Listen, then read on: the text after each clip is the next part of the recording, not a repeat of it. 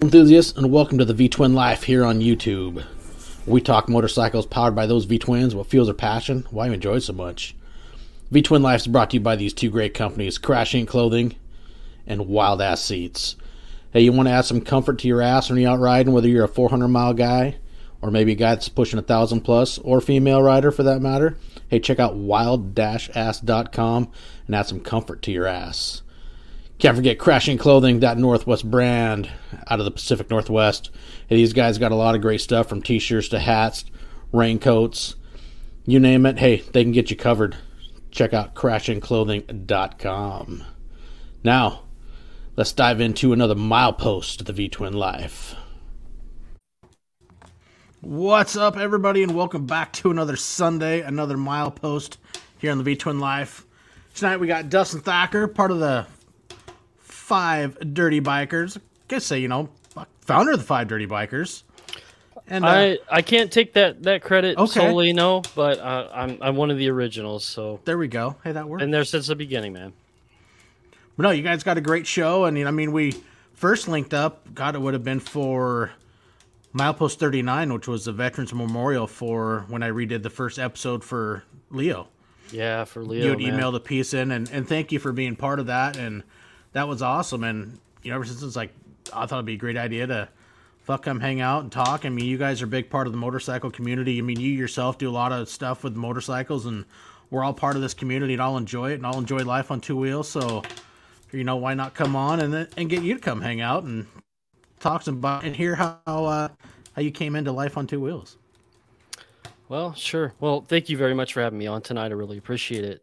So, coming into two wheels, I don't know if I should start at the very, very beginning or if I should start at kind of where life is right now. But I, I started writing in 2017, and this all stemmed from alcohol. And I don't want to sit here and say I'm a drunk or anything like that, but uh, me and a buddy were, were sitting in a bar one night and we were like, we should get bikes. And you know, the Coors Light was hitting pretty good that night. And I said, Yeah, you're right but you never know. Drunk ideas aren't always the best ideas, but I ended up taking it seriously.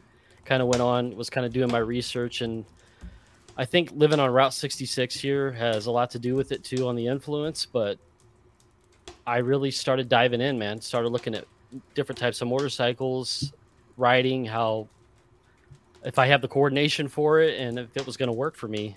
So pretty much, I said, yeah, I want to do this.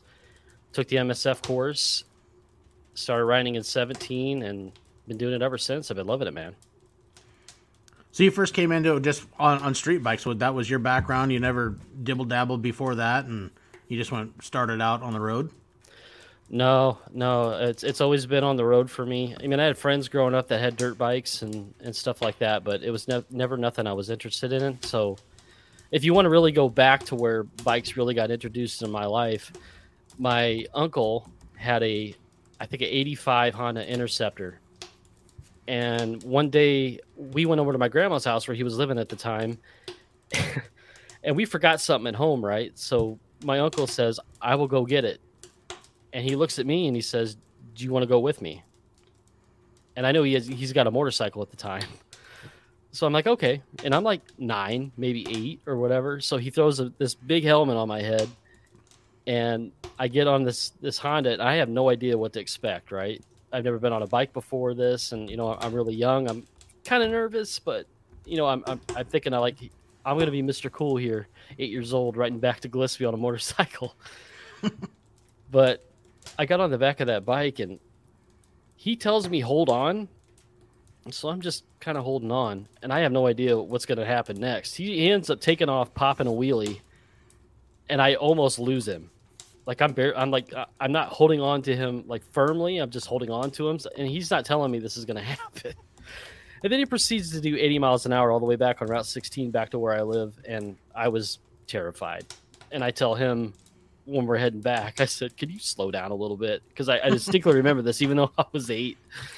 But uh, he t- he took it easy on the way back, and I kind of swore myself off bikes. I thought I'd never get on one again, and then now look at me. I'm what five years into this, going on six, and I've been loving every minute of it.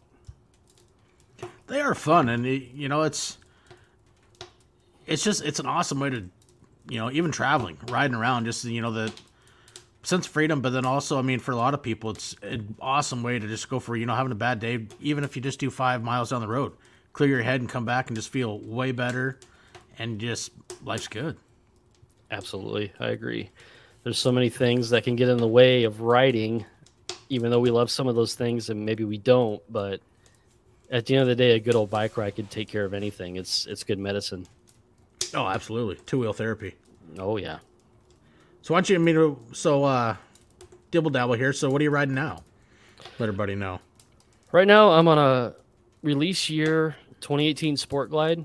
I've been riding it since, well, since it came out in 18. Uh, it was a mid-year release, and before that, I was riding a Sportster. So I, I really wanted to work my way up to something something bigger because I was ready. I rode that Sportster for I think I put 8,000 miles on it when I got it in I don't know a year, year and a half, and then I saw during Harley's release they had this new bike out. Well, I should say new. It's kind of a reincarnation of the uh, the sw- the old switchback, the old Dyna switchback. Mm-hmm. But I saw the side the side profile of this bike, and I'm like, that's the next bike I want. It's got bags on it.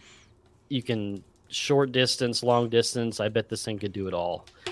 So when it finally hit my local dealership here in Alton, uh, about 40 minutes south.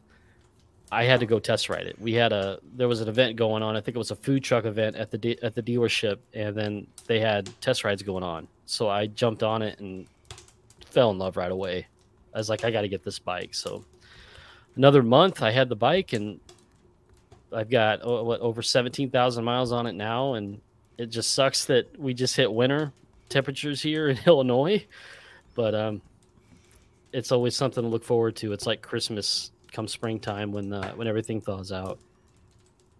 Yeah, we kind of we got into the the colder temps here, but I don't know. Still, if I get a day the high 40s, I mean, I'll go out for you know a little while, just dress in layers and just try to get a little bit of therapy session and just enjoy a little rip around. As long as the roads aren't coated in de-icer, they use a lot of de-icer up here on the highways. That stuff is just corrosive and will just trash your bike. Yeah, anything anything with salt on it's bad. They do that here too, so I usually know when to put the bike up. I mean, I hate doing it. I try to ride at least every month, whether it's one day or 30 days or whatever, but usually February here is brutal. Yeah, you're kind of in the heart of winter. I mean, they say winter actually doesn't start till what, mid-December. Well, it's weird here because 25 years ago we'd have a half a foot of snow on the ground right now. I mean, now we're lucky if we get snow in November. It's just the weird the weather patterns have just changed so drastically in the, like I said the last 20 years. But anyway, it's good for us if you want to get out and ride, if you want to do 32 degrees to work or whatever, which I've done more, more than 100 times. So yeah, Dustin, I mean Dustin. Dallas had a good question. Well, you know, where exactly are you located in Illinois? So, I'm pretty much you would consider me south, maybe south central, almost St. Louis metropolitan area. So I'm about a mile south of Springfield, Illinois, and a mile north of St. Louis. So I'm right in the middle of you know two good sized cities. I know he's down in uh, Tennessee, so beautiful state. I can't wait to ride there. I want, I want to do the Dragon, of course, but there's so many great roads out there, and in Kentucky and if I wouldn't live in here, I'd probably be living out there. tell you the truth. I'd like to get through Kentucky now. I mean, I I want to get through the East Coast, but there's some great places like Kentucky, uh, Arkansas, Tennessee. Just love to see some of that area. Yeah, definitely worth if you get up to the Smokies. And when we had FDBM 21, it was out in Louisville, so we were riding out in Bourbon Country. So you got some windy roads that could be somewhat sketchy if you, especially if you're a new rider. But it's just a, it's a beautiful state to ride through. Had a good time out there. Yeah, Dallas is. You know, you guys are neighbors. You're only like six hours away. There you go. I'll meet you three hours. How about that? You go three so hours. I much, go three hours. You done much touring on your bike at all, or you just mainly kind of day ripping it? Um, I would say day ripping it. I've done some some long weekends and stuff to to Louisville, of course, out to been out to Uranus, Missouri like four times this year. So doing some long weekends and stuff like that. Haven't haven't been in the position in life right now to go do long hauls, but you know, of course, I'm creating a bucket list right now, so there's no shortage of of trips I want to do down the road. But right now, it's more like go do a 250 mile rip on a on a Saturday or a Sunday, or commute every day to work I can if the weather allows me to, and that's pretty much life right now. But it's exciting to know that even though I'm 40, like some of the fun years are really ahead of me. You know. Oh, absolutely. I'm right there. I mean, I'm not much older. I'm 45 in March, but same way. It's like you know, you get that time where it's you get older, you get more time, and life opens up. Yep. So how? So when you're talking commuting, how far of a commute do you have for your job? Uh, it's only 10 minutes, which is a Oh, shame. okay. Because by the time you get warmed up with heated gear or whatever, you got to take it up. You got to take it back off, especially if you're riding in, in you know in the winter cold or whatever. But makes you wish you had a longer commute because anytime you get on the bike, you just want to spend as much time on it as you can. Yeah, I know some a couple guys at work give me shit. Why don't you ride your bike to work? It's like, dude, my commute's a half mile in the morning. It's like 90 seconds. It's like I would spend more time. By the time I open my garage door, roll the bike out, start it up, it's like I could be at work in my truck. It's pointless. Yeah, you could just walk, man. There's that too, but it's cold in the morning. Oh yeah, that's yeah. Right now, yeah. Never mind what I said. It's said. like shoot, I, I used to have one job. I used to commute 65 miles one way, and that was fun. yeah, You know, and times you take the bike and just go. But yeah. a lot of the jobs. I had, a lot of the jobs I had in the past, you know, I had at least a 30 minute commute, so it would have been nice to have a bike for that. Now I've only got a 10 minute commute, and I got the bike Right. now. So how's that for uh for irony? uh, you know, you get some of those days. Just uh, yeah, I can't make it. Just keep going. Yep. I went. I went like once a year. I I do one of these rides where I just take a day off, and it's usually in October, and I just go 250 miles. I just pick a direction and go. I don't know where. I don't plan anything. I don't know where I'm going. I just go, and that's what I did just this past Thursday. You talk about just a way to clear your mind. Oh, that'd be awesome. Yeah. Yep. That's kind of a a little tra- yeah a lot of just a little tradition i've kind of made for myself you know just uh if i have extra vacation time and i can i can afford to take the day to do that i'll it, it, it was good it's like that that therapy you talked about earlier just clear your mind just not worry about anything but you the motor in between your legs and the road Yeah, even sometimes like guys talk about that doing that on a you know a weekend getaway. Don't pick a destination, just pick a direction and and ride till you feel like, all right, cool, here's a good place to stay, and call it a day. Just just let your mind go and just follow the road. Yeah. Said I I've been fortunate enough to live in a big city and then of course here in the Midwest in Illinois. So I've got to experience a lot of different things as far as culture goes, you know, living the life of living in a big city. Excuse me. And of course living in a small town in a in a rural community. But uh having that time out in Phoenix was where I went to school and having that thought in my mind to go do a ride out into the desert you know, to like maybe to stay in Flagstaff because I, I I've done this once before. Stay in Flagstaff at a campsite where you got snow-capped mountains, and then riding down into the valley, you know, a day later where it's going to be 90 degrees. Yeah, and then those guys you get down there, you get year round riding. I know that buddy Leo that lives down there's been on there, you know, talking about how the weather was. I don't know, I think it was like eighty something down there in Phoenix or something today. It's like you can piss off. I don't know. I think there's there's a certain appreciation you have that the the Southerners and the people out west may not have when you live in the Midwest or a cold weather state, where you, you have to put that bike up and put it under the sheet, and then it's like it's like Christmas morning when you get to pull that sheet off and take it out for its first- ride. I think you just appreciate it a little more, but doesn't mean you love it any less. That's a good. That's a good way to put it. A good point. Yeah, But then you get those days where you know it blue skies, but it's cold as shit, and you're just like, God damn, it's just like teaser weather. You just want to go. yeah. I got a car, but I mean, would you rather? It's it's one of those questions. Long johns, fleece insulated pants. Yeah. So what's what's the coldest weather that you've ridden in to date? um, mid twenties. Mid twenties. Okay. Yeah, I had one trip when I, I worked out on the west coast of the prison. The sides of the road looked like they were just covered in diamonds, and I got and I was like in the middle point. I'm like, maybe this wasn't a good idea. I kind of felt that way when they had Leo's uh, one year anniversary ride down at uh in Scott at the Scott City Missouri Harley Davidson. It was like 28 when I pulled out of here, and I bought heated gear specifically to go to this event because I told Tina, "It's like I'm not going to miss this for Leo. It's like I'm going to make sure I'm there." And you know, I'm hitting I'm hitting the the interstate, which is about 95 percent of the ride. And you talk about a cold ride. I mean, I had heated pants on, heated top on, several layers, the balaclava on, the best helmet I had for the ride situation. I mean, I, I made it. I was fine. By the time I got there, I needed to thaw myself out. Oh, I bet. It was a good day though. That that ride, it was one of the longest rides I had done to date at that point, and going to do that for a friend that, even though I didn't know him for a long time, made a big impression on me. And it sounds like he did on you as well. And there were so many good people Yeah. talking about him on that podcast you did. And we do miss Leo. So Leo, happy belated Veterans Day, and Amen. yeah, hope you're riding riding well up there. I was honored. He was the very first guest I ever had.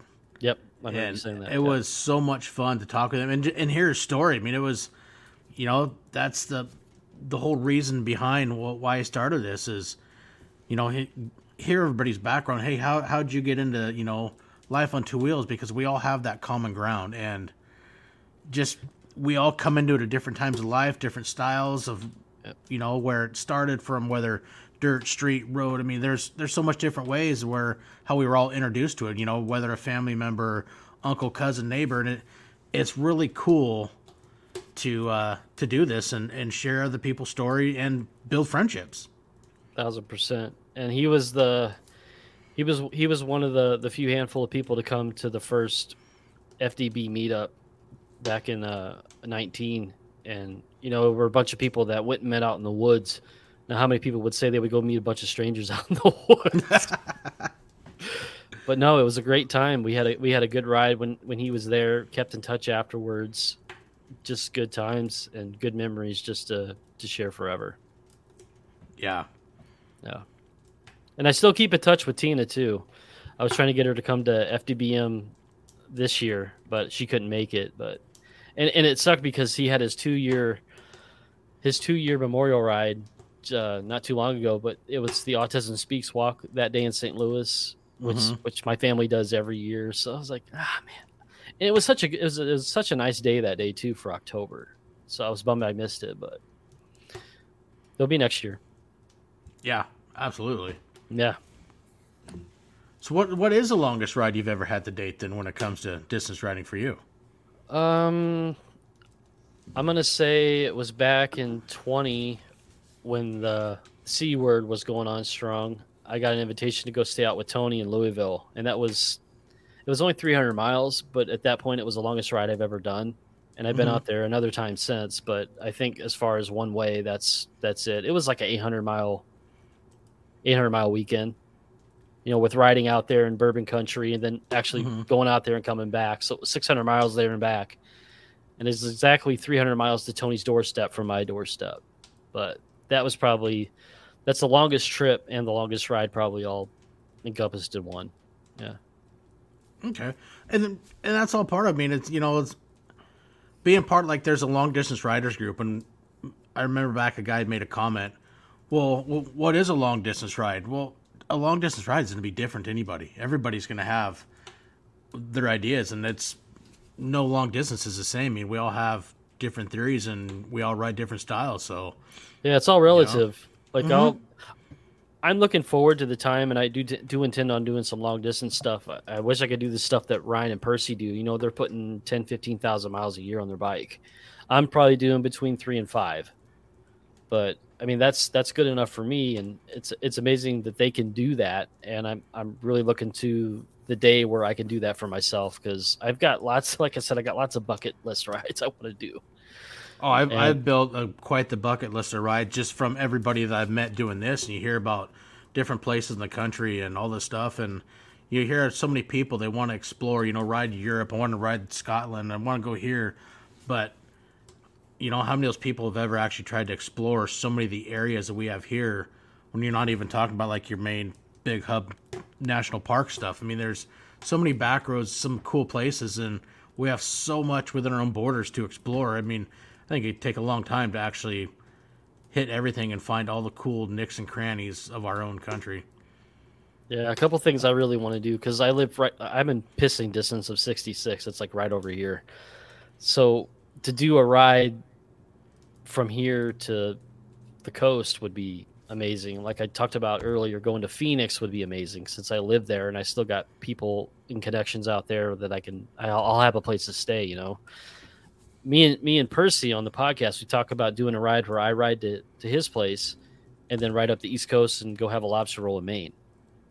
I mean, a lot of these rides are they're very food influenced. Nothing wrong with that. no, absolutely not. I got, like I said the other day, I got Stacy Wilt disease. I just want to ride to food. or Reef and K Solo, the whole ride, ride to eat. Mm-hmm. That's an interesting group right there too.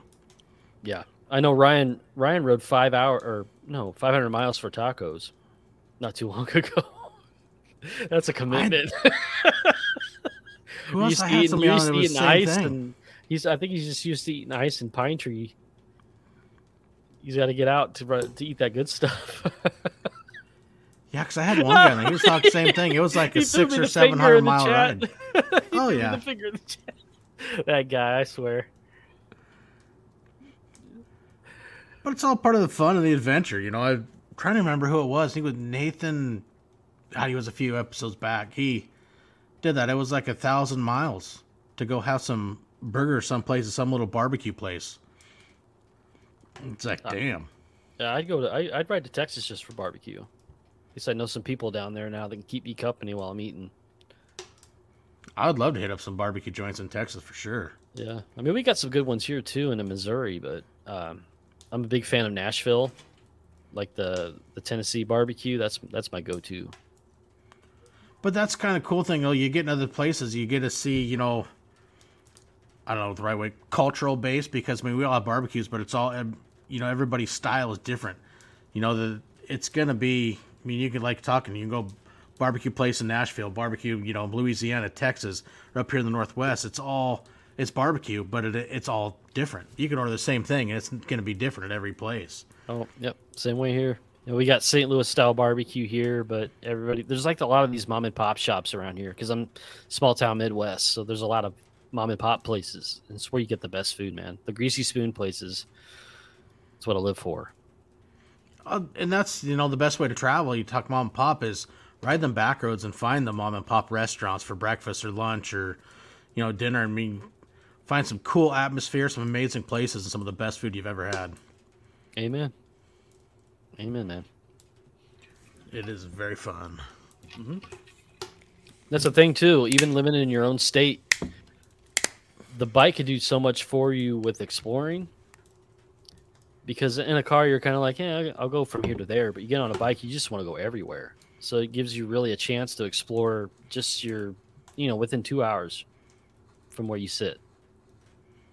Oh, there's a lot. I think for you know my wife and I and our family, we found so many places from all of our kids' it's sporting adventures. I mean, we traveled the the Northwest for baseball everywhere. Their sons and you know daughter doing horse and volleyball stuff. But we found so many hole in the wall places just from all the traveling we did for our kids and whatnot that you know we've kind of gone back to go try to find some and you remember when you're going down the highways hey we were down over there and you remember little places when you pass them on the highways oh shit we've been here before Yeah.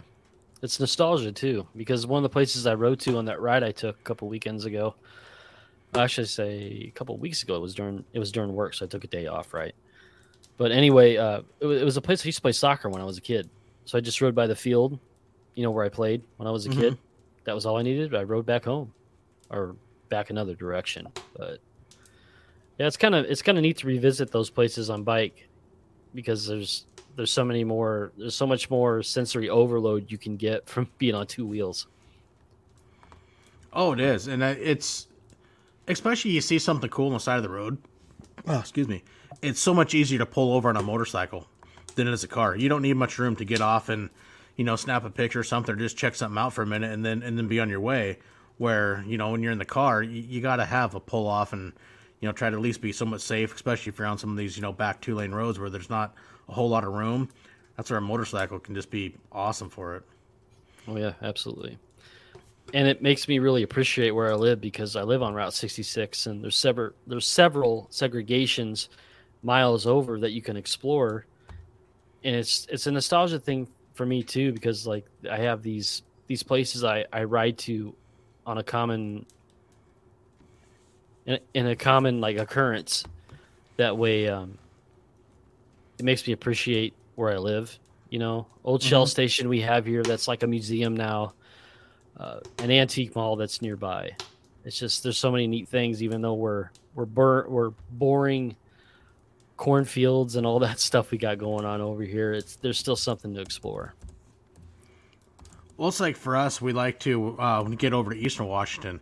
There's an antique. It's a fruit mall, but also like an antique museum, and they have some killer fruit, you know, buys. But one of the main things we always go there for is the saltwater taffy, the Thorp Antique Fruit Oh, Mall, yeah. and Yep. we, you know, whenever we're over by Ellensburg, it's like you always got to stop in there. And then now that we found Owens Meats, it's an old mom and pop butcher shop in a little town called Cle Elum, has the most amazing freaking pepperoni. But I mean, you go in there, they have jams. I mean, everything you think of soups, sandwiches, you know, plus you, they have, fuck, I think there's even ice cream, but you can buy, you know, sausage, all these different flavors. You know, like they had one called uh, Grandpa's Sausage. It's freaking amazing. And you can buy pepperoni in three foot sticks for, I think it's three ninety nine for three feet. And Wow. it's, they have all kinds of different flavors, and you know, you can sample it. Okay, cool. You know, I'll take some of that. And I, I will admit, I bought 15 feet of it and then had to stop there on the way back a few days later and buy more. It was kind of like like us when we went to Uranus, Missouri, and went to the fudge factory. Me and Tony went in there. I think cleaned them out of fudge. went to Uranus to go to the fudge Yep. factory. we got our fudge packed. Yes.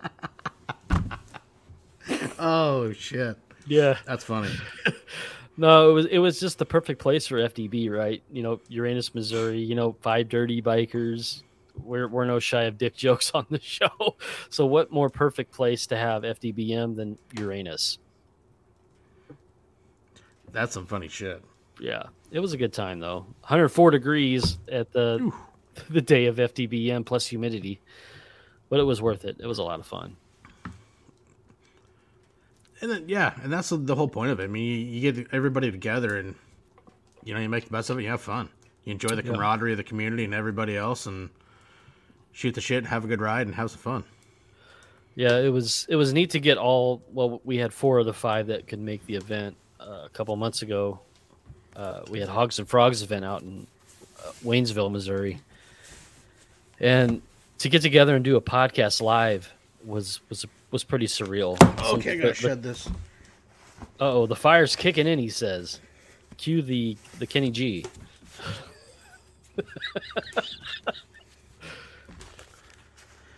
Getting too hot. The fire really cranking out some heat And now. he's back. Sorry, I'm sweating like crazy. To it's warm in here now. No, I don't blame you, man. You're good. No, it's just it's just weird. It's weird, fun, awesome, surreal at the same time because we started this as an online podcast and getting to do it live more than one time when we're all together was was really really neat. And I wish we could do it more often, but of course we're, we're spread out all over the U.S., so we're not able to do that week to week. But still have fun nonetheless. How long you guys had that? I mean, you guys been going for a while now. I mean, what, three, four years?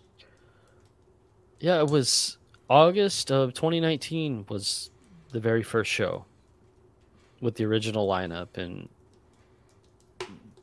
maybe except for a handful of days every Monday. We've been doing it ever since. It's it's it, it's fun, man. It's like what we're doing here. This is fun, just Yeah. talking to each other. Absolutely. Yeah. So getting together every week with with those four is definitely a highlight of my week. Oh, it is fun, you know. Exactly how you said. You know, sitting here, we all had this, you know, that common ground, camaraderie, and when you can just get guys together and you just sit here and talk about having fun, then, you know, why not? Yeah. So this whole experience has been great since the beginning. Getting to talk to people all across the country, the world, or whatever on our on our show. Like you know, you know what it's like on your show to get to talk to people from across the pond. I have a love hate thing with the internet. I really do. But this is this is one of the big things about it is people are be able to connect and you know they don't have to live the same under the same roof. But I can understand. I mean, sometimes even you know, if there's two or three people and you're all in different time zones, but I can only imagine, I mean, you guys with five, then you throw another guy, especially go international. It's like, I mean, when I had a uh, Robin the Lady Biker on, which seemed really weird, it's, you know, Sunday night here, and it was Monday morning in Australia, which it was just trying to get that through my head. It's like, you know, it seems like you're talking to the future. It's like, I'm, it's Sunday and I'm talking to you and it's Monday. Yeah. We've but had yeah, those same to... experiences, man. Yeah, we we had Dad and Matt on from the UK this past week. Gorilla Biker's been on the show. We're looking to have him on again because he just moved to the states not too long ago, so he's adjusting to life in the states, riding motorcycles on the other side of the road. I didn't mean to reach out to him too. Yeah, he's a good dude, man. That was one of my personally one of my my my favorite episodes of all time was Gorilla Biker because I'm a sucker for Ireland. I've got Irish Irish heritage in my blood, so knowing he came from there and getting to talk to him from where he's at to where we're at was was a good time. Hell of a guy too. That's what I heard. I know uh, Bryce talked about him a lot. Yeah. Yep. He's uh, his channel's been growing like crazy. Uh, I think he's more slow and steady wins the race, but he's got great content. That's what about. I mean, you guys can change stuff up, but you know, I think when you see the people that enjoy doing it and you know have a passion for it, I think it kind of you can see it more and it sells them more than guys that are just trying to do it because they just they want to grow a channel. They just want to have YouTube as a life. Yeah. But you see other people that do it because they're having fun. They just enjoy doing it and, and sharing their adventures and or what they're doing. It's a, it's a total different feeling for the content. I think. Yeah, and he's one of the guys that kept to the traditional moto vlog. I mean, when I was doing YouTube, there was a time where I kind of quit that and was doing more off the bike content. Of course, I did a lot of installs and stuff on my bike because it was kind of a unicorn, not really a unicorn, but uh, its own breed. I think the Sport Glide is, especially since it's not around anymore. Mm-hmm. But that's kind of where the following came from when I was doing videos regularly was was like the install stuff because people wanted to see what I was doing in the Sport Glide, right? But I'm glad that doing all those videos connected me to, to Ryan and Tony and, and Dave and Brittany and all of a sudden you got five dirty bikers. well, especially like for you when you got a bike that's not as common as everybody else that you know whether they're riding the Street Glide, Electra Glide, the Batwing bikes, or you know the Shark Nation, where there's there's a lot of stuff out for them content wise where you're in a different element because you're you know you don't have the common touring bikes that are so popular. So I mean, I think feels it gives you a niche as something else that you know people are searching for that. You know, you're going to stick out more because you don't have you know the common touring bike or the whole bagger that everybody's running. Yeah, and I don't know if you saw the video I did on the Lowrider ST when it was released or announced by Harley Davidson, mm-hmm. but I mean, I, maybe it's because I'm biased, but I really weighed the differences between the two bike, the two bikes, and I, I was already sold on the bike I bought, and I really wish that Harley would have given that Sport Glide that 114 that it needed, when all the like a lot of the other soft Softails got that, that bump up to the 114 at the time. Mm-hmm. I think that's what that bike needed, and maybe just a few other subtle changes. And I think it could have been the the lowrider ST as we know that bike. But you know what? At the end of the day, you know Harley made the decision, and I respect that. And as long as it's selling and making money for for HD and it's good for the moto community, that's you know that that's enough. That's good. Well, you know, we talk about the upgrade with the 114. I know my dad has the 107 in his Road Glide, and recently, I mean, he went to the True Duals, the Khrome Werks, I think he went with the five inch, but then he put the cam and intake, high flow intake, and stuck cam in it. And you talk about a night and day difference. Even well, taking changing out the exhaust and getting rid of the such major restricted exhaust, like he said, he goes, I don't know how they can even breathe. But he go, it's night and day difference now with just you know basically going to you know stage two and upgrading the few things that he goes, it's right a different bike. Yeah, even going from stock to on the 107 to the the stage one, Vance and Hines FP3, TAB Performance muffler, Arlen Ness Big Sucker. It was a big jump forward, and I'm at the point where I I kind of want a little more power, you know. So I'm I'm good with doing a stage two and then probably being done with it because that bike, like I said, it could do it could do anything you want. It could be to the grocery store or to the West Coast from where I'm at, and I'd be totally comfortable on it. I wouldn't bitch at all about, hey, I need a bigger bike, but yeah, man, it, I thought it was the perfect sport tour. If you want to tour, if you don't want to go, if you don't want to go up to big bike, which I'm I'm still not at the point at. I don't think I ever want to get rid of my Sport Glide, but I'm enjoying it, man. Uh, just trying to ride it as much as I can. I, I mean, I haven't done that many mods to it in the last year. I just been wanting to ride it, especially after the accident I had. I don't remember hearing about your accident.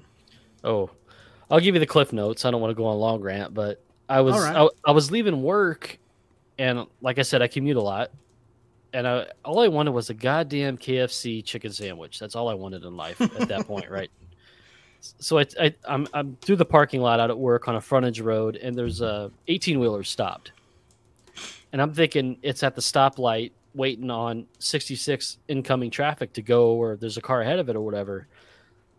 So I'm I'm about 10 15 feet behind it, and got my bike in first gear, of course. All of a sudden, that truck starts backing up, and I about shit my pants. I Yeah. tried duck walking that thing to the side of the road in first gear, no less. Couldn't do it. I heard the truck starting to crunch the front fender. I bailed. I bailed into the grass to the right of me in the ditch, and I just proceeded to watch this guy drag my beautiful sport glide 15 feet down the road. And the, Oh, the the skid marks on the road are still there to this day, and they aren't from me; they're from the bike. but uh, Fuck.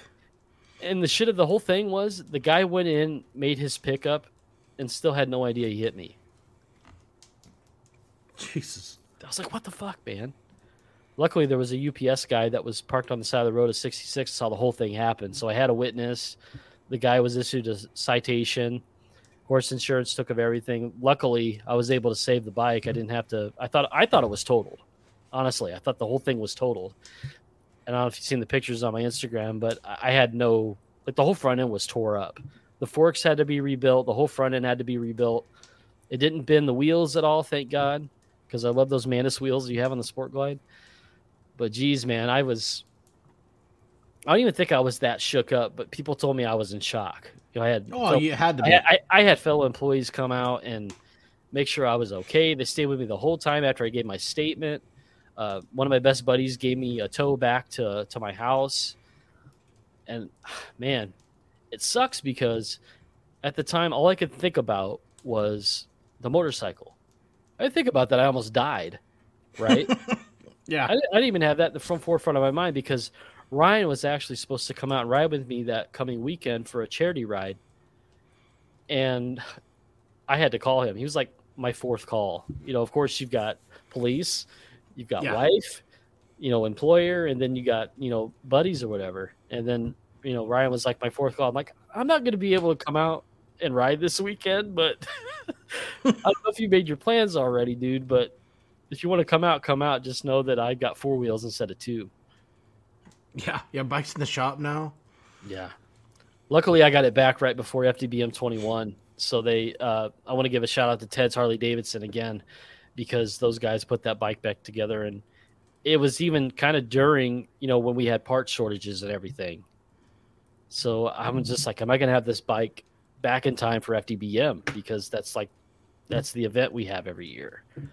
I didn't want to go out in a car Right. and look like an asshole. Go down. Hey, can I just borrow a bike for the weekend while you guys Yeah. still fixing mine? Well, Tony had a CB 750 I probably could have ridden, but he offered, so I knew I had something to ride if not, right? Yeah. Yeah. But hey, you know, it's like I say, you know, at least you didn't get hurt. Des- you know, and worst case, worse, bikes can be fixed. You can't be replaced. No, man. I got two little boys and a wife at home, so it, it hit me like a ton of bricks when I realized you're being a fucking asshole by thinking about the bike over your family that you almost died. yeah. But anyway, I got the bike back. It's been good ever since. I'm just so lucky to ride. Yeah. But you know, it's one of those things. You know, we all love our bikes, and when something goes bad with them, you know, you, you just cringe, and it's like, fuck. You know, it's like you feel like life's ending, but it's not. But we all have that. You know, just take pride in in our bikes and our rides. You know, because we enjoy it. It's part of our lifestyle, part of our lives. Yep, yep. It's become a big, big part of our lives with everything that you know the podcast has going on, and you know my my kids are starting to want to ride. They're about that height to where they want to go for a ride. My oldest told me the other day, he's like, "Dad, can I sit on back and ride?" I'm like, "Sure." You want to, maybe maybe we'll do it next year since the bike's getting put up today. Because I was in the middle of doing its last wash before I let it. I read it its uh its last rides for the season before I put it in the garage. Yeah, that's what I remember when my kids were young. First thing, you know, can I ride? Well, if you can touch the back pegs, then Yep. you can ride. Yep. As long as your feet touch. You know, we had the youth helmet, the youth full face helmet for them, and I remember taking the kids, you know, to school and whatnot on the bike, picking them up, and yeah. Even to this day, I mean, my daughter, she's 24, and I still, you know, she lives up in North Puget Sound. There'll be times this summer she'll shoot me a text, "Hey, Dad, the weather's going to be nice. We should go for a ride." And all right, don't twist my arm. Yeah. You know, I went up when we had the uh, the Fire and Iron Motorcycle Club, their chapter up in Skagit County. They always help put on the uh, Refuse to Forget 9/11 Memorial Ride. So I picked her up, and then we rode up to the Peace Arch. She rode with me on that ride in September, which was it was awesome. It's a great ride, but it's it's fun when you know you can still share that stuff with your kids, and they still enjoy it, and you know enjoy hanging out with you still.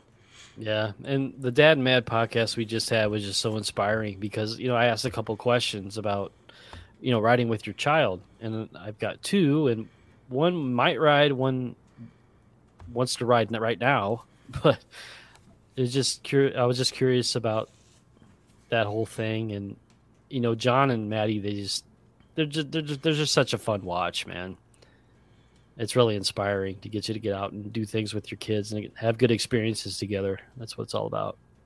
Well, you know, this summer my son Hayden picked up his first bike. He, you know, got a steal of a deal on a V Star 1300 touring bike.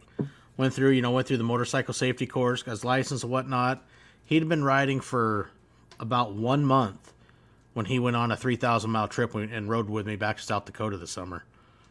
And that was the most epic fun ride. I mean, just for me, I really enjoy, you know, riding with my dad and it was the first week when he got his bike, you know, got his permit. We're doing, we're out riding. I remember I called Setzer Pendant and said, dude, I said, I, I totally understand how you feel, how my dad gets riding with your son. It's just, it's an awesome experience. And then, you know, I had the deal to go over to South Dakota, you know, meet up with Craig and all the guys at the Hoka meet a, a lot of people that I've had on the podcast. And Amy's like, well, you thought about seeing if Hayden would want to go? I said, well, I've thought about it. It's like, you know, kind of nervous. I don't know if he'd want to do it. And I talked to him. He said, oh, yeah, I'll, I'll definitely go. And, you know, he, he accepted the challenge. I mean, he it was an absolute awesome ride. I mean, he rode flawlessly. I mean, you would have thought that he'd been riding for a very long time and not literally on the road for a month. Granted, I mean, he grew up riding dirt bikes, so I mean, riding two wheels wasn't new, but riding on the road is it's a total different element than riding on the dirt. But man, he rode great. I mean, we're you know hooked up with Setzer pendants and we got Springer Mike and Wrenchbender Nick in the chat. They came over from Wyoming, stayed with us over in Rapid City, and we all hung out for the weekend and, you know, rode all over to the Black Hills on Sunday since my bike spent the day Saturday at Rapid City Harley Davidson because it wanted to take a shit with the charging system. But that's a whole nother ball game. But, you know, so the one day got cut short, but, you know, we, we made up for made up for it Sunday and even the campground we stayed at, the people that own it ride and you get over Sturgis, there's like all the businesses have these 11 by 18 maps of the whole area. In the campground we were staying at, the No Name City RV and Campground, dude, it's an awesome place. You rent cabins, tents, whatever. I mean, not, but you can pitch tent. They have RVs there, but they have a full bar, restaurant in the campground I'm interested. swimming, swimming pool, everything. It was killer. And so we stayed there for three nights. But she's like, "Oh, you should check this out." So I took one of the maps. Said, "Hey, build us a route. You know, build us a ride for tomorrow. We'll go check it out." And she, oh, well, you got to do this. So she built us a killer route. We did Iron Mountain Road, Spearfish Canyon, the Needles Highway. You know, went up Mount Rushmore, breakfast in Keystone, and I definitely want to go back again. I think if anybody wants to go there, go in there pre-rally where there's not a million other bikes, so you can Yeah. somewhat Yeah. enjoy the roads. Yep. But man, the Black Hills are absolutely freaking amazing. And I know my wife and I, we really want to go back again and do it because it, it was so much fun. But we want to explore more, have more time. You know, I mean, I really wanted to spend a half day in Deadwood, and if you enjoy history, I mean, I do, and there's so much of it over there, and would love to spend more time. But yeah, the the No Name City campground and RV is fuck. It's an awesome place, and their their rates are totally cool. I mean, they have all the amenities you need: breakfast, lunch, dinner, shower facilities, laundry, swimming pool, hot tub, and it was a cool place. We had a great little cabin we rented there, and fuck, it was a blast. Oh yeah, man. And like we have like on on FDB we have a Discord, of course. So we have kind of like a mentor page or whatever that or channel that's dedicated to that. So if you live in this area, you have a connection to go ride with somebody and find the good roads instead of just riding on the interstate or whatever if you want to get through a state. Like here, I would do like I've got like a 200 mile course plan to go down Great River Road, which I don't know if anybody listening or watching has done Great River Road between Alton, Illinois, and Grafton. It's probably the best road in Illinois, if not top three. And it's only 40 minutes from me. So I can go from flat cornfields to a beautiful road where you have 100 foot limestone bluffs on your left and you have the river Mississippi right on your right. It's it's a beautiful road. And see, for us out here, you know, for in two hours, you, I can be at the Cascades, and they have what you know they call it the Cascade Loop. But with all the different mountain passes, you can, depending which loop you want, you could take the Cascade Loop in ten different directions. Yeah. All depends how long do you want to ride and how far. Do you want to make it two days and stretch out and do a two day ride? And you know, for us, riding the Cascade Mountains is it's just freaking awesome. It's beautiful. Yeah. But then there's other places. You can go up North Puget Sound. We got a cool place called the Chuckanut, which runs parallel to I five going north, but you're riding right along Puget Sound in this little twisty two lane. And it's just it's an awesome ride. All these little pull off vantages. You know that you'll see oil tankers docked out there waiting to get into the refineries and it's a it's a cool little hidden gem. There's a great little barbecue place called the Longhorn Saloon. Makes killer food in this little podunk town of Edison. There's like two 90 degree corners and you're out of Edison. Very much there. No. But in the summertime, you can come down there and all you can smell is that barbecue joint, and they make killer food. Cool environment. Yeah, makes it all worth it, especially when you have two wheels. Because I'm in, I'm kind of fortunate. I'm kind of right in the middle where you have St. Louis style pizza and deep dish because oh, oh Chicago, oh, Chicago, Chicago's that way, St. Louis is that way. So I get kind of the best of both worlds here, man. That's my other weakness, pizza. I love it. Well, have you been? Have, have you tried like authentic New York style pizza? I don't know if you can call it authentic because I've never been to the East Coast, so okay. I don't know. So back in 2000, I had a, I was in a TV class, and we got to go to New York and like film the choir doing a concert at like Saint Ma- Saint Saint Mary's Cathedral or something like that downtown New York in Manhattan, or wherever it was. But one of the things we had we had the coolest chaperone too because he was he, he was he was a good old boy and he just said okay go wherever you want meet back here in two hours now who says that to three or four 18 year old kids that are in the middle of new york in the heart of new york right so we went everywhere we went to, we went to the top floor of nbc studios saw a bunch of suits stare at us so we went back down and then we were just a couple blocks off of right there at the this at the Big Apple, like right there in the middle. Uh, what do you call it? Times Square. Times Square, right? Pretty much everywhere you could spit, you could find a pizza parlor, right? So we stopped into this one two blocks off, and they had some of the best pizza I ever had in my life. You could get a slice and like a large Coke for like two ninety nine, and that, that granted it was back in two thousand. Still, that's pretty good deal for a big ass oh, slice oh, yeah. of pizza. Yeah, you know. Yeah. I know, like for us, you can go like over here. We have Costco. You can get a huge slice. I mean, you only have two choices, but I think now it's probably five bucks and you get one slice, but it covers the entire freaking plate. Yeah. Yeah. Yeah, I love pizza. Yeah, no shit, man. Who doesn't like pizza? Good point. Anybody that does has an issue. Let us know if you don't like pizza in the side chat. Yeah. Because you might get banned. No, I'm just kidding. No, man. If you're ever in the Midwest, you know, if you're making your way across or something, you got you got somebody to show you around uh, South Central Illinois, St. Louis metropolitan. Yeah, I, there's so many places. I'd I'd love to get over there. It's like I just I need to win the lottery so I can just travel and go check all the stuff out. Yeah. Yeah, it's it's what makes even though we're in our 40s, we know that we're not sitting on the couch, you know, the rest of our days. We're going to go out and do shit. Yeah. And it sometimes it takes a motorcycle to do so.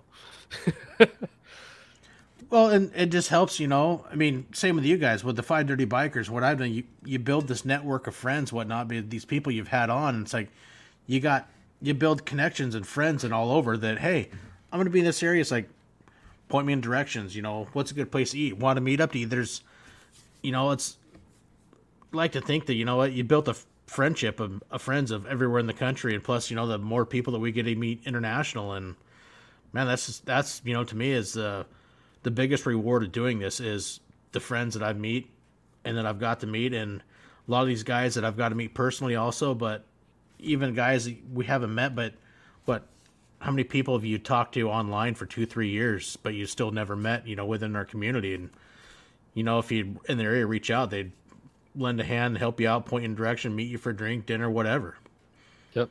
That's what's been cool about this whole thing. Yeah, we've been able to make so many connections on the show. Per, you know, personally on YouTube, I did.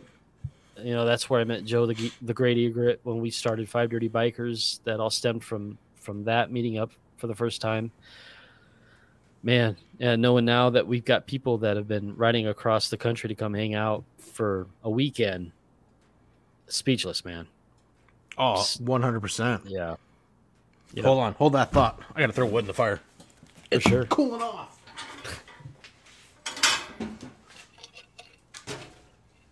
So HD AV Traveler, what is what's your preference, New York style or Chicago? I like both honestly, but I think I'm more Ah, of a New go. York guy. new york pizza Yeah, we've been talking somebody in the chat there, HD AV Traveler was talking about New York and both Chicago styles both rule. I agree. Because I love I love me some deep dish. oh i love deep dish pizza Yeah, we got a good spot here in St. Louis. I've taken my son to, and he's kind of a pizza connoisseur, so he knows when you give a good mark, it's a it's a place to come back. It's, they do New uh, yeah New York style pizza. It's called Pie Guy. It's down in St. Louis, uh, in the busy district. But man, I would drive an hour and ten minutes just to go get a large pizza from there. It's that good, and, I, and I've done that twice. Yeah, that's what's good about living next to a big city. A lot of options for you yeah Oh yeah, yep, yep.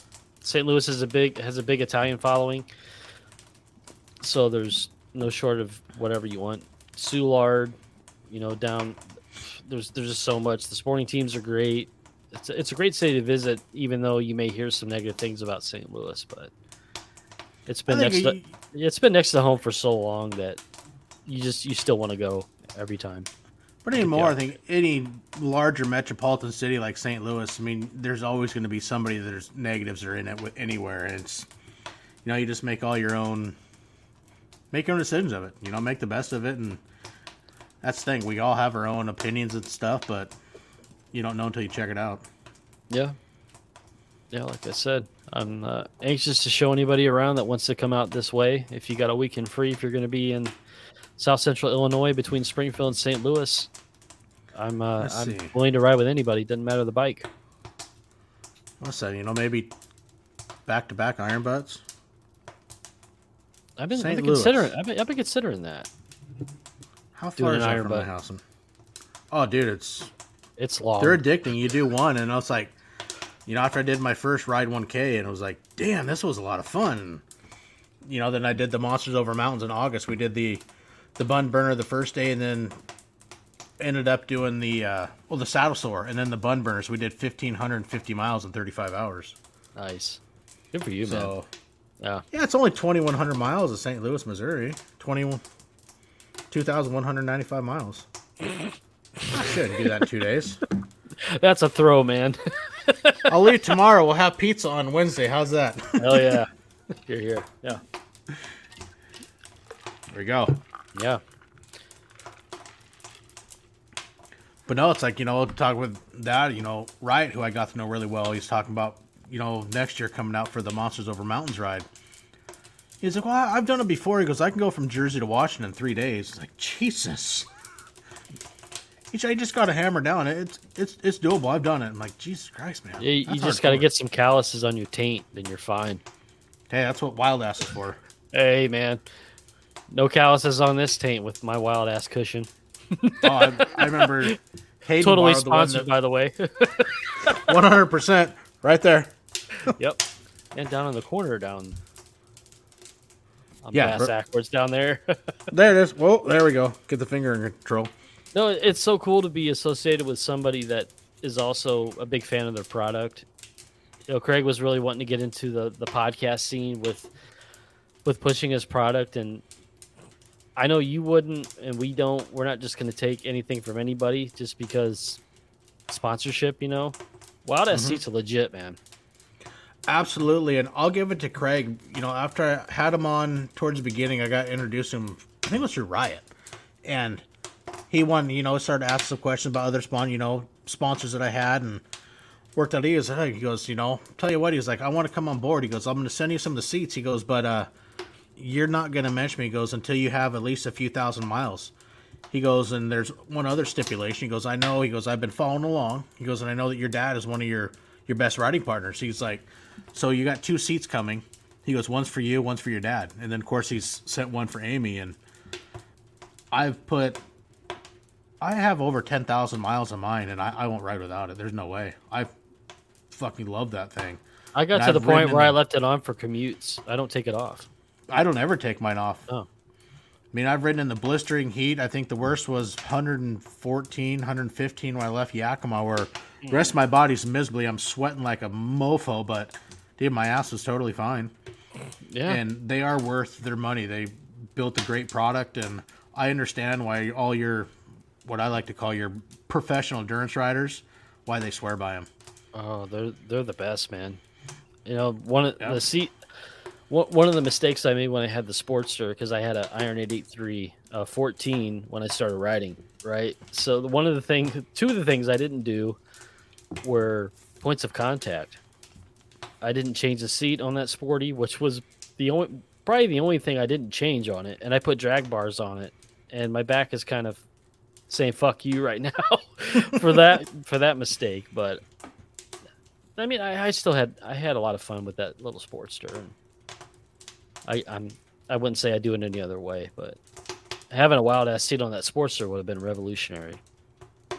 Oh, it probably would have changed a whole lot of your ergonomics and comfortability and enjoyment. Yep, it's good stuff. My wife uses it on her uh, exercise bike. I actually, one of my son's friends last year when we had a bunch of snow was plowing in a side by side and just had the hard plastic seat.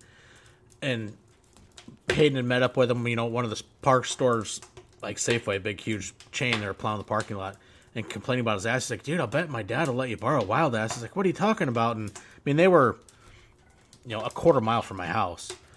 And so they came down and said, Here you go, dude. Try this out, Nate. And I gave him, you know, said, You can borrow it. I said, Don't lose it and bring it back when you're done plowing. And he said things like, Dude, this thing is awesome. He's like, Tell you what, move your cars, I'll plow your driveway and I'll clear it for you. You know, so he got the driveway plowed for nothing, but he used it for like a week, came back. He's like, Dude, that is a game changer. He goes, Holy crap. It was amazing. Yeah. Did Did Craig talk to you on the phone at all and tell you how you should use it in your car? Use it at your Oh, yeah. yeah. Well, you drive trucks, so you Yep. probably have some miles on that thing just from from your rig. Yeah, I I've thought about taking it in, in my work truck. I mean, because I drive 2,500 miles a week, Monday through Friday. It's 500 miles a day. Good for And you, I, man. But I mean, my chair's comfortable, and I'll be curious. I'll be fortunate. I'm getting. It's supposed to be here this week, a 2023 Western Star, and we'll see how the seats are in the new one. But I've really considered using it a few times just to see how much of a difference it would make. But the air chair that I have in the in my Western Star now is pretty comfortable. But yeah, there's always room for improvement.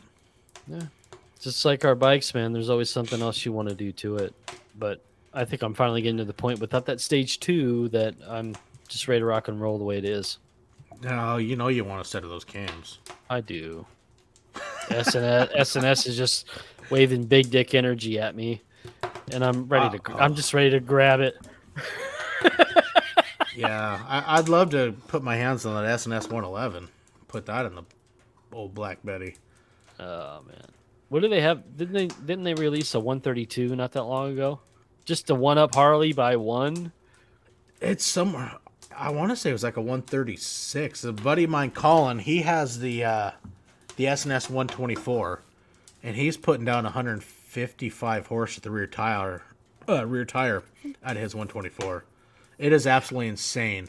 I was riding with him, and we passed some cars on the interstate. You know, a couple car pass. I'll admit we're damn near at triple digit, and he left me past me like I was doing 50. and it's like, holy crap. And you know, next gas stop, I'm like, what? And I said, I know it's an S&S, but what the hell is that? Oh, that's the 124. He's like, oh yeah, you know, she's she's putting down 156 to the rear tires. Like, Jesus Christ, it is insane. He's like, I wouldn't recommend. It. He goes like, if you want a you know a good touring bike, you know, a good S&S, he goes, trust me, dude, the 111, he goes, to be way better. He goes, it's like 124 horse, but a little more friendly on the gas, whatnot, and. Uh, like, yeah, it'd be cool, but it's still like I did look it up. I want to say it was like seven grand, mm. which would be cool. But I I don't have seven grand to. Yeah, having seven grand would be cool. but I can't complain. I mean, you know, I got mine's the 88. She's been bumped up to 95, and she still purrs down the highway. I mean, it's cammed and tuned, and yeah. it still does great. And the twin cams, I say, will go forever, and I'm gonna keep riding it until she gives up. But I've got 111,000 on it. Nice. Nice. Yeah, we'll see where the Sport Glide goes. I, I had a kind of a, a mission to one up that Lowrider ST because I was so pissed when it released. And the sport, they said, Sport Glide, you're fucking gone, asshole. It's like, God damn it. But at the end of the day, I have the bike I want. So it doesn't even matter if it's gone or not, you know? Yeah, it's yours. And, you know, that's the whole thing. Sometimes it's like you I wouldn't say I get irritated. You know, people buy new, but hey, what should I do? Should I do this? Should I buy these? You know, they ask all these questions, and I always like, you know, to me, it's like, dude, think yourself as an artist. You got a bike, you got a blank canvas. Make the bike yours. Yep. It doesn't matter what Billy Bob does to his or what Joe Sam over here did. Do what you want to do and make your bike a, an extension of you, of how you want it to look. Yeah, and you know that's just been my philosophy. I mean, it's one thing to ask questions about products, and I mean, totally get it, but you know, just because your next door neighbor did, you know, a set of fucking fish hooks on his bike and, you know, he's running this seat and, you know, he's got this exhaust doesn't mean you got to do the same thing. Nah. You know, do, do a little bit of homework, research it, and build your bike. Yep. And that's a, that's a, that's exactly what I'm doing, man. I'd like to get those more vintage style looking FXR fairings for mine, like the full shebang with the yeah, lowers that's connected to it. I think it was it Dominion or Dominator. No, Dominator. I think it's Dominator that makes one I'd love to put on my bike. But uh, like I said, I'm pretty happy with the way it is now. I mean, I can't complain and found the bike I want, so good enough for me. I've been considering a set of the, I think it's Desert Dog. They make a set of, I think they're leather lowers that'll strap into the crash bars just for yeah that colder weather riding or, you know, those times you get caught up in the rain because you can put them on in like two minutes and take them off and roll them up and throw them in the tour pack when you know a guy doesn't really need the lowers and I will say my bike had a set of those, and when I got it from my dad, that he decided that he should keep those for his new one, even though they don't fit right, and he still won't relinquish it when they're actually for mine. So, yeah. Dad, you know, if you actually listen, you should hand those over. actually, he does listen from time to time. I, I just like to give him shit when I can. I have no idea if my dad ever listens to Five Dirty Bikers. He never asked me about it, really, but uh, there's some episodes where I probably don't want him to. nah. But no, I mean it's, it's comical. I mean, you, I go ride with my dad. You get my dad, whether he's in his hot rod or you know on his bike, and all of a sudden he's like, it's like he's fucking twenty years old. Fifty-five speed limit. He's doing seventy-five, flying down the highway. Like, Jesus Christ. Yeah, there was. Um, you know, I was looking through old pictures of, of, of my old man a few years back, and my old man actually rode. He had Suzuki, uh, no, what was it? Honda and Kawasaki bikes. I think this was before my, my older brother was born. But knowing that he rode, and I really wish he would have picked it back up. So, how, how cool would it be to ride with your dad? It's awesome, dude. That I- hasn't ridden in, you know, forty years. How cool would that be? that would be just fucking awesome. So, Dad, I Gotta don't care. If, I don't care if you have to get a fucking trike. Let's go ride. Amen. yeah, Now you got Fran Bunny. She's very true. You get out of Seattle in the Northwest, we have some amazing back roads and lakes. One of my favorite I really enjoy is uh, Skagit Valley. Get up north through the Skagit Valley. There's they have a scenic loop up there through Darrington and Oso, and it's freaking gorgeous.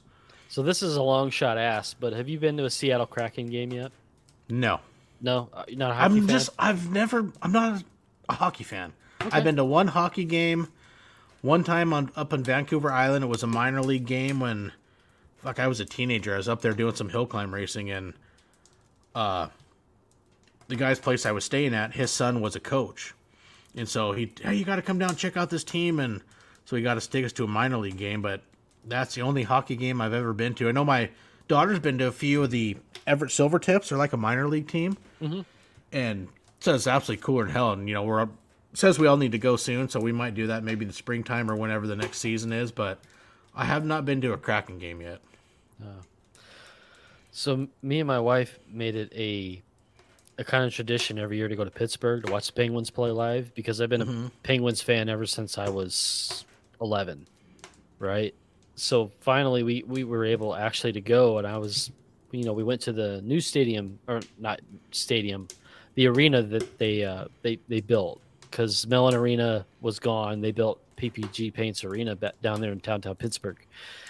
And man, you talk about a good time going to a pro game just getting to ride somewhere. And i think this is this is where the whole motorcycle thing comes in for me too because i love road trips. So getting to ride from illinois to pittsburgh to go to a game was you know riding getting there was just half the fun. You know of course we had Oh, ton- we had tons of fun at the game and everything but i've been voted pittsburgh penguins fan of the week twice by the way. Oh, that's awesome. got to go on the ice for a little in between period uh, contest one time so that that was a lot of fun. Oh, that'd be fucking super Yeah. fucking cool. yeah pittsburgh's a sweet is a, it's a really really cool city. If any of you haven't been please go if you get the opportunity because I love it every time we go. There's it's it's a really blue collar city you know industrial.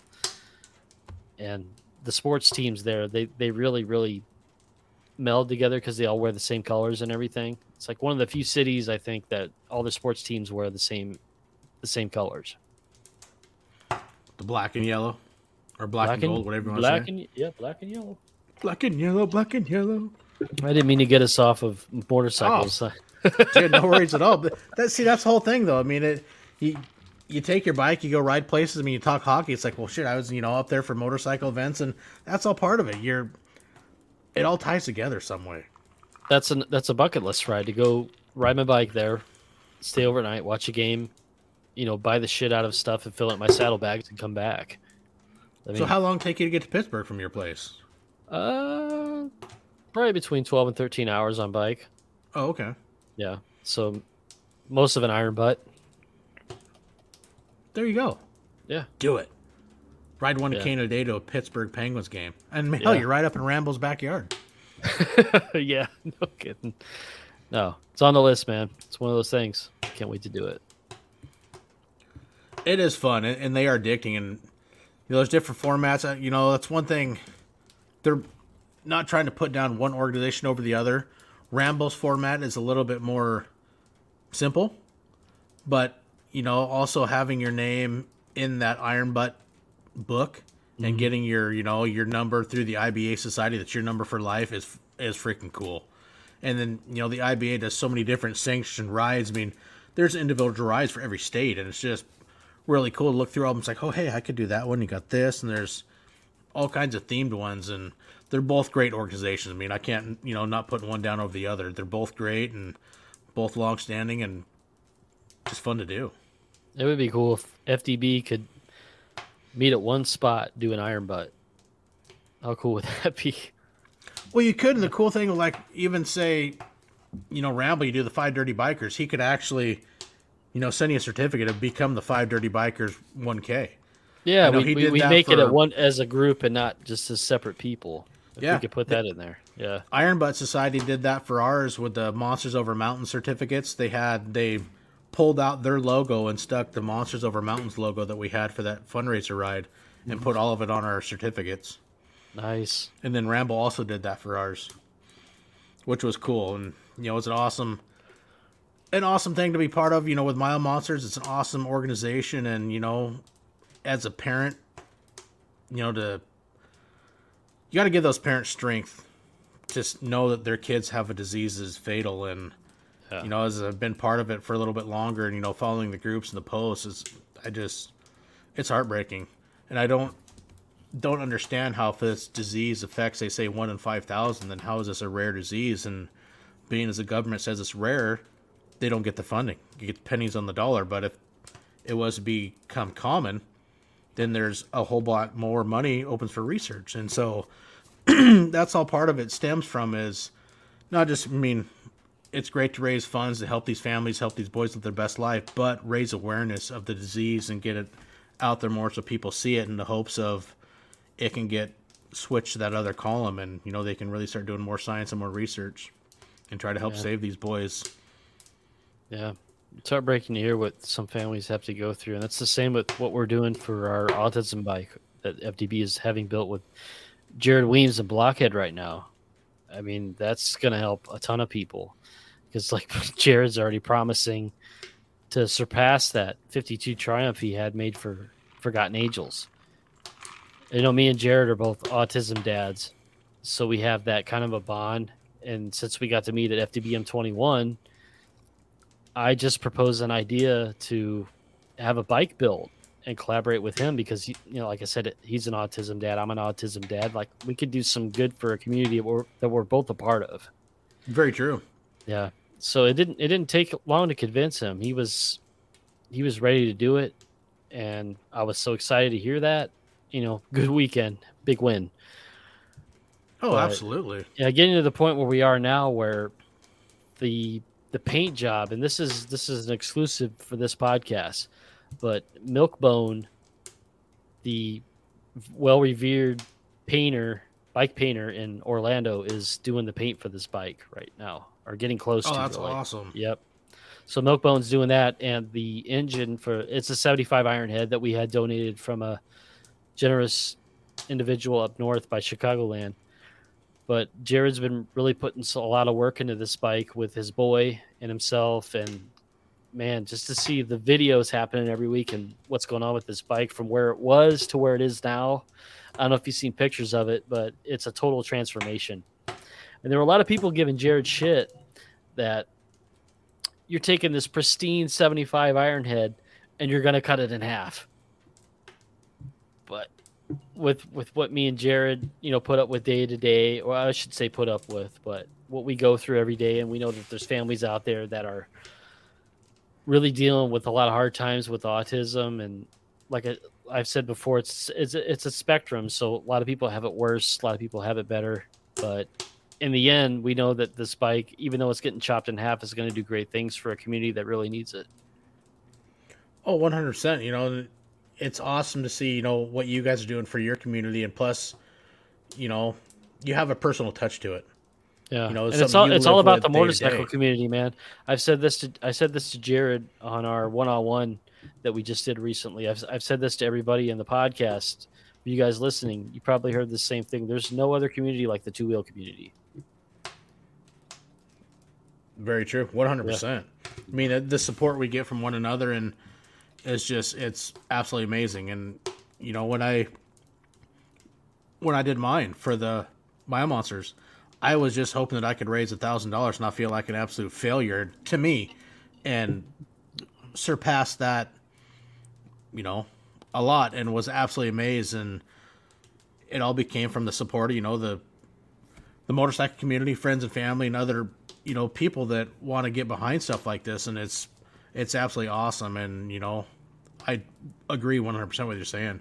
The support we get from other riders in the community and the messages, you know, the I wouldn't say the pat on the backs in a way, but essentially it is. You know, with the you know the DMs you'll get from somebody when you're doing this stuff, and just the support and you know the little pick me up messages. It's it's awesome. Thousand man, could agree more. It was yeah, like for I- us. Oh, go ahead. No, I was I was just gonna say, um, and we got we got a lot of plans for this bike, and I'm just so glad that we're going to be able to share it with a community that needs it, and hoping to do an unveiling sometime. Uh, well, we're kind of keeping that quiet right now. We're just still trying to fight, figure things out as far as where we're going to be doing the unveiling of the bike and everything. But just knowing who's working on it right now has just got us so excited. Dude, that's awesome. So is it going to be like a, a route people are going to be able to buy tickets for it, or Yeah, yeah. I, I think we're thinking maybe by December, January, we'll start getting tickets for sale on fivedirtybikers.com. But um, yeah, if you guys, uh, if, yeah, if you guys want, come check it out. Is it's uh, it's going to go to a good cause. So if you can help, you can spare a little, it mean the world to us. So here's my question: So you're going to have a set number with a set price, or you know, a certain number of tickets, and then once you meet that goal, or have you got that far yet? We haven't really gotten that far. I think we're just kind of we're following the shadow of, of Jared Weems on what he did for the uh, the Forgotten Angels. You know, he, Okay. he raised a hundred six thousand dollars for that fifty two Triumph. So we're just we're consulting with him to try to get us in the right direction on how we should approach this and everything. But you know, in the in the coming weeks to month, we should have a better idea. Okay, no, I'm just Yeah. curious No, yeah, because I know like some places, they'll you know, there'll only be X amount of tickets this price. When it's done, then we do that, or you know, you just you let it roll. So Yeah, I think we're, I I think we're gonna let it roll because the I've spoken to somebody from the charity that we actually chose for the to benefit from from the bike raffle, and that's TACA, the Autism Community in Action. And of course, you can scroll through a website all day long and find out about a company, but until you actually call somebody and find out what these people actually do from somebody's voice, how many people that they help, that they're nationwide, they can help a lot of people with just a short reach is is what really landed us on this charity. So it's kind of the direction we went with with who's going to benefit from it, and let's hope that uh, we could do some positive for that community. That's awesome. Yeah. Yeah. I'll definitely be, you know, sharing all your posts and whatnot and, and do anything that I can to help get that word out and spread the message. Man, it, same same goes your way. If you got something that you're you're helping with, reason for, you let us know. We're we're there with you to, to support that cause. So Awesome. don't don't yeah, don't be afraid to reach out. Well, thank you, man. Yeah, actually, yeah. No, it's been a lot of fun. I've been looking forward to, you know, wanting to sit down, you know, and talk with you. And I don't know if, you know, if you get the same way coming on another show, it just seems way less stressful. And it's like you Dude, this is- back and It's still It's- weird. I'm used to being Yeah. on your side of the things, you know. So coming on this side, it, it's an honor, and I and I thank you very much for the opportunity. Oh no, absolutely, and and it's fun to you know with somebody like yourself because I mean you host another show, and when you're on the other side of it, it's just I don't know in a way. Not that it's stressful over here, but it's just like stress free. It's like you fuck, you're just hanging out and shooting the shit. And it's just it seems like a total different environment. Same thing, but it's just a different experience. It's fun. Yeah, it actually is. I've I've had a lot of fun, and I, man, we'll have to have you on the show sometime. You know, Yeah, man. you- Anytime, I'd love to. if you got dick jokes, we'll listen to them. That's kind of what Oh. we do, Oh, and oh, we talk a little bit of motorcycle stuff.